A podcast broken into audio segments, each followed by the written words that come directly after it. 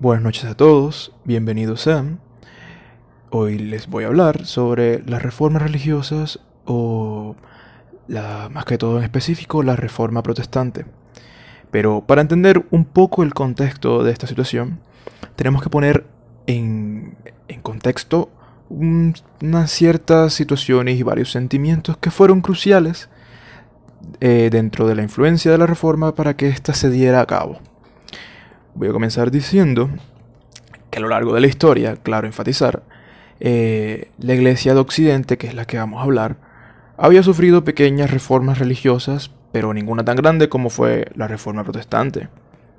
Eh, esta representó un claro quiebre en el poder de la Iglesia, dando como resultado una configuración de nuevas iglesias con base en el cristianismo y con un claro deseo de rechazo frente a la gran tradición católica la cual no era distante al de la iglesia medieval. Bueno, como les había comentado, hay un cierto contexto que hay que entender antes, y es que dentro del momento de la influencia de la reforma, partimos eh, de una sociedad donde la, la espiritualidad no estaba debilitada, sino por el contrario, estaba en su más grande apogeo de fuerza, pero existía un, sentimiento, existían ciertas dudas, pero no, no dudas respecto a los abusos de la iglesia, sino unas dudas y unos pequeños dilemas morales que fueron creciendo ya. Eh, dilemas tales como qué hacer para salvarse, a quién hay que seguir, eh, si estamos siguiendo el camino correcto. Y todas estas preguntas por los feligreses fueron yendo acercándose hacia el clero, la iglesia, y encontrando no respuestas claras a esta incertidumbre, el sentimiento fue creciendo, fue creciendo. ¿Y a dónde concluyó todo esto? A que la comunidad buscara alivio en diferentes medios para lograr la salvación. Y es ahí donde empezamos a ver y empezamos a ver cómo crecen todas estas consigo todos estos actos de asegurar la salvación del castigo eterno, empiezan con estas, eh, el, pago de indulgencias por parte de la iglesia, la gente empieza a llevar escapularios, se promulgan plegarias que de cierto modo son aprendidas de una manera mecánica. Y a pesar de todas estas conductas, el cristiano o el feligrés no se siente seguro o o que asegura la salvación. Más por el contrario, siente más un desapego por un Dios que no puede conocer ni tocar. Y es en este preciso momento en donde posturas como la de Ocan entran en un juego claro, porque empieza la separación de la razón humana y el terreno de la revelación. Y todo esto, eh, voy a empezar a citar una frase de Ocan, la cual habla de la incapacidad de conocer a Dios y la inutilidad por entender sus designios. Todas estas cosas empiezan a tomar fuerza para una comunidad que se siente perdida. Eh, por otra parte, eh, varios feligreses y miembros del clero empiezan a adoptar eh, ideas de Santo Tomás que buscaban de cierta manera mantener atados los designios de la divinidad con la razón humana. Y todo esto en un esfuerzo fallido en, logran vaciar la relación de Dios con todo concepto racional. Y logran dejar un vacío para una comunidad que buscaba todo lo contrario. Eh, luego de esto, hay que hablar de un hombre muy importante y quien es protagonista de todo esto, quien fue Martín Lutero. Y ahora la pregunta es, ¿quién es Martín Lutero? ¿Quién fue Martín Lutero? Bueno, Martín Lutero fue un teólogo de Wittenberg, Alemania. Se convirtió en monje de la Iglesia Católica. Eh, tuvo grandes influencias en la economía, la política, la educación e inclusive la música. Eh, además de esto, hay una pequeña anécdota muy curiosa que es que cuando Lutero daba clases en la Universidad de Wittenberg, presenció un acto de un mensajero de la iglesia, un mensajero del Papa, el cual estaba vendiendo indulgencias para la salvación afuera de la universidad. Entonces, él, ¿qué hace? ¿Qué hace Lutero al ver todo esto, al presenciar los exorbitantes precios y otro tipo de tradiciones de las cuales él estaba completamente de desacuerdo? ¿Qué hace Lutero? ¿Qué hace al ver todo esto? Se va a su casa y empieza a escribir 95 tesis en las cuales cuestiona todas aquellas cosas que, según su opinión, la iglesia debería cambiar. En estas tesis no solo condena las indulgencias por los pecados y sus altos precios, sino que también el sacramento de la confesión. Porque Lutero, él pensaba que la relación con Dios era individual y que no necesitaba de ningún mediador. Entonces, para Lutero, el pastor era simplemente la persona que te guiaría o que te guiaba en el camino de la verdad. Entonces, este, este guía te instaba a leer la Biblia en tu propio idioma. Pero, ¿qué hace Lutero con todo esto? Lutero coge y se deshace de todos los amuletos, el agua bendita, los crucifijos, todas estas ideas, y empieza a esparcerse todas estas ideas de Lutero por toda Alemania, y eso fue muy rápido. Eh, ¿Cómo lograron hacerlo todo esto? Fue por medio de la imprenta, el cual fue un invento que fue muy importante, fue un factor clave para hacer más fácil el acceso de las ideas luterianas por toda Alemania. Y no fue, no fue excluyente para el Papa. Eh, todas estas ideas llegaron rápidamente a Roma, al Papa, y en un principio el Papa León, él no pensaba que, Lutero fuera una amenaza. Por, por el contrario, decía que Lutero era un borracho, que lo dejaran dormir, que al día siguiente Lutero se iba a retractar.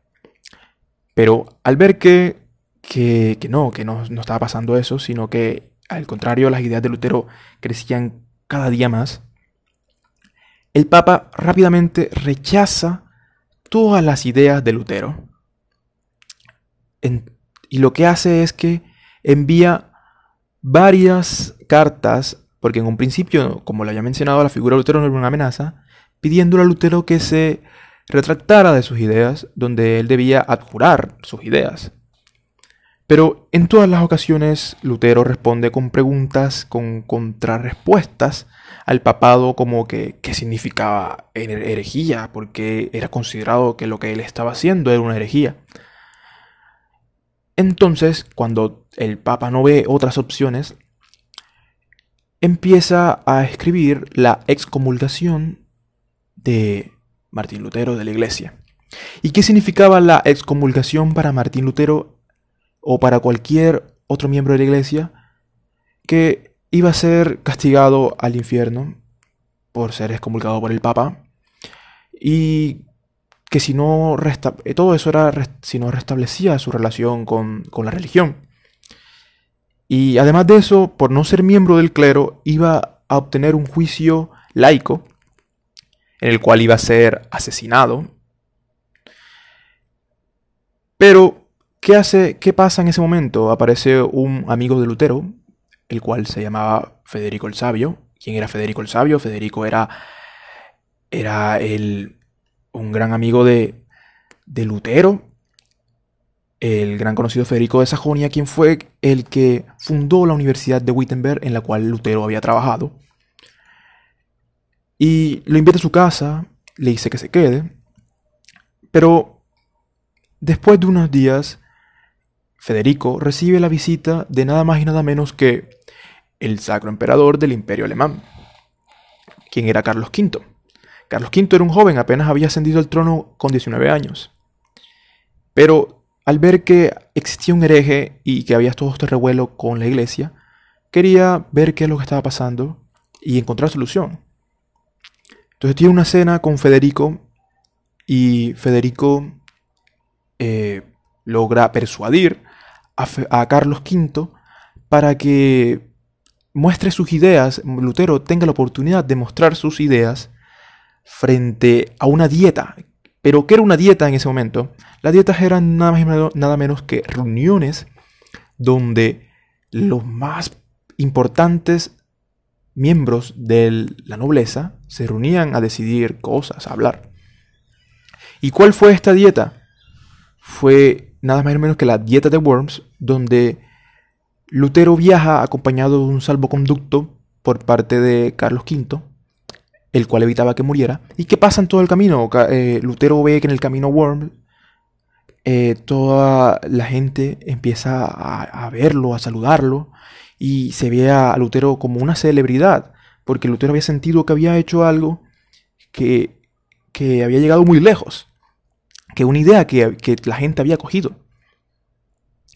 Entonces al llegar a la dieta, él se encuentra con todos los príncipes y con el emperador y muestra sus ideas a la dieta y muchos príncipes, varios de ellos, empiezan a, aceptar las ideas de Lutero, pero con ideas, o sea, con ideas bajo mesa, con influencias para ver cómo podían desestabilizar el poder del emperador utilizando las ideas de Lutero.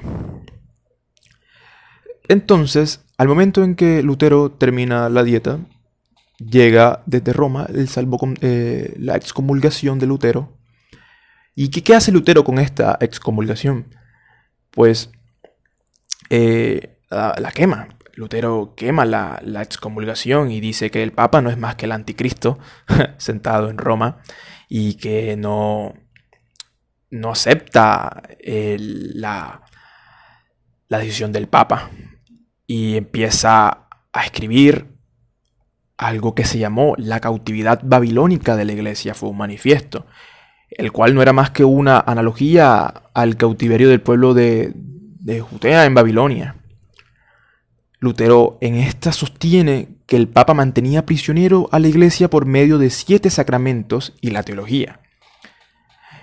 Esta idea fue utilizada ampliamente en la discusión religiosa entre católicos y protestantes hasta el siglo XX, inclusive.